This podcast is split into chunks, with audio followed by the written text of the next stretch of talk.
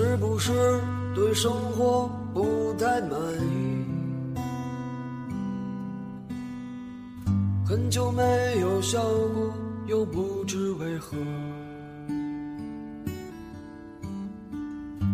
既然不快乐，又不喜欢这里，不如一路向西去大理。路程有点波折，空气有点稀薄。从大理散心回来，朋友娜娜就嚷嚷着要辞职，去大理找一间面朝洱海。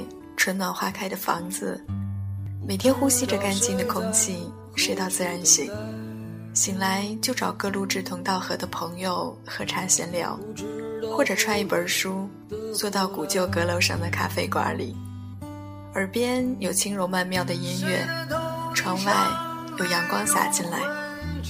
在他看来，当下的生活里，太多污浊喧嚣，愁云惨雾。只有一路向西去了大理，才叫真正的生活。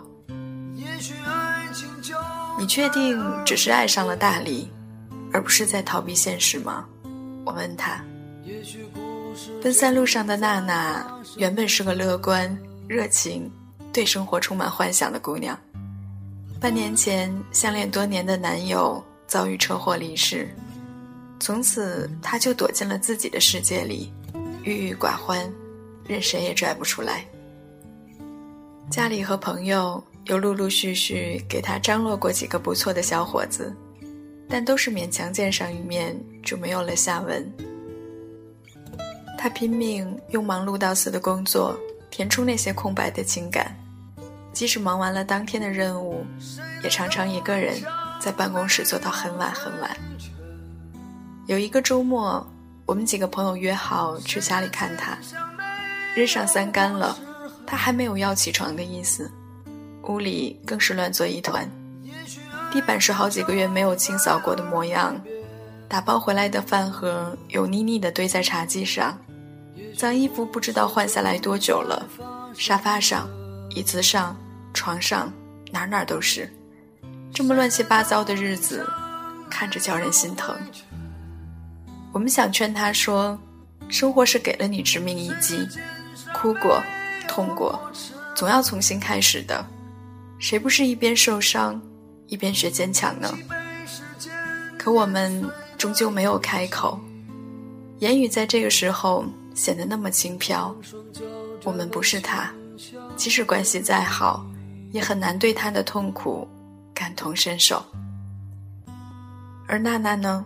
似乎越发习惯了逃避，不管是工作还是生活，只要遇到阻力，立马开始退缩。真想抛下这一切，去一个没有人认识我的地方，渐渐成了他的口头禅。烦闷不顺的时候，许多人都喜欢拿逃离当做救命的稻草，觉得只要远离当下的周遭，所有烦恼。就会通通烟消云散。可是，哪里能真正的逃离呢？世界那么大，你看看之后，不还得乖乖的回来吗？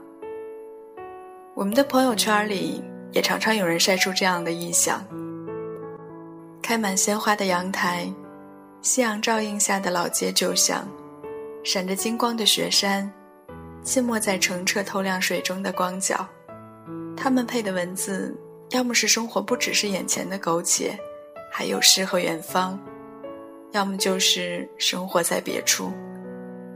的确，大理、西藏、鼓浪屿，甚至罗马、爱琴海、非洲大草原，都是他们向往的远方和别处。生活，唯独不在当下，不在眼前。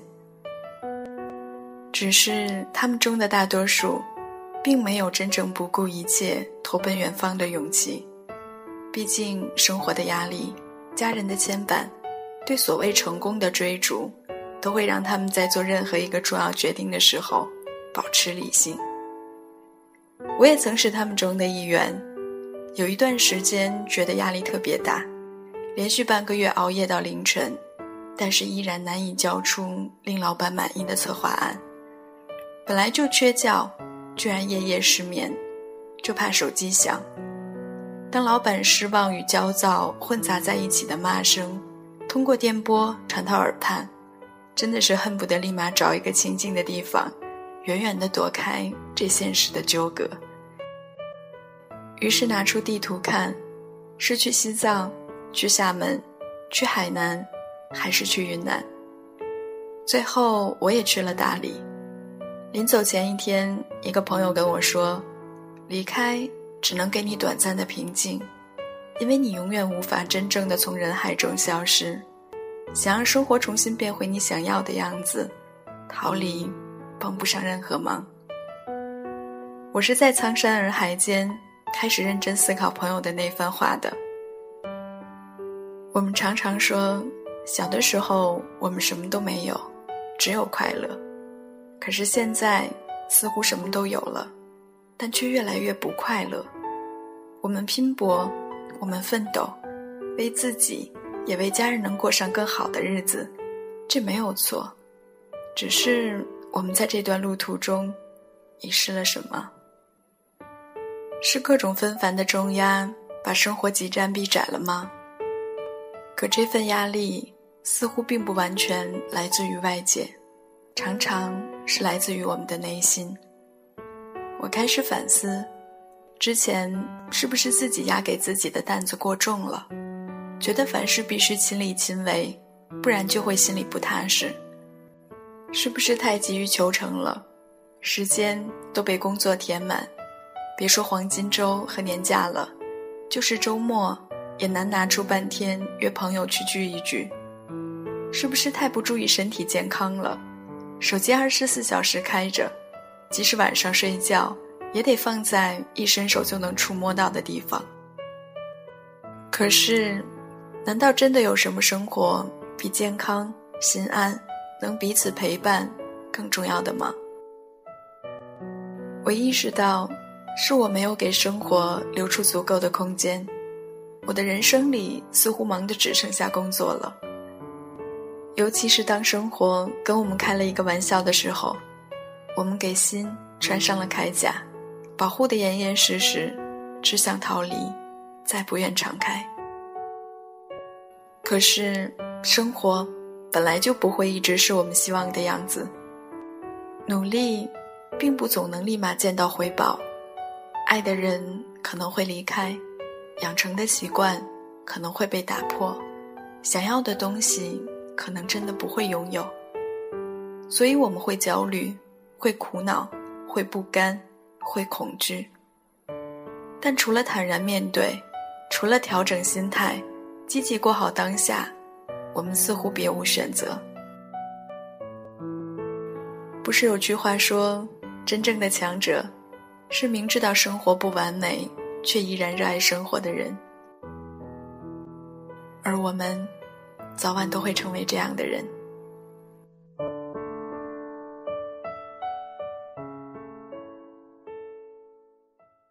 我坐在我的房间，翻看着你的相片，又让我想到了大理。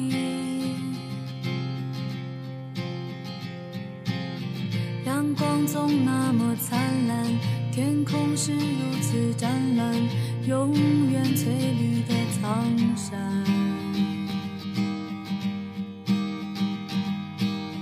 我爱蓝色的洱海，散落着点点白帆，心随风缓慢的跳动。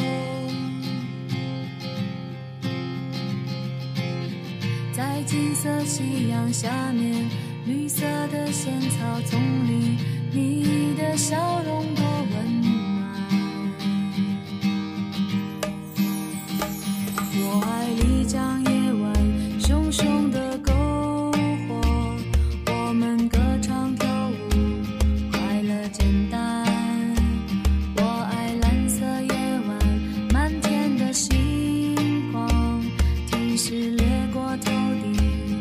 想。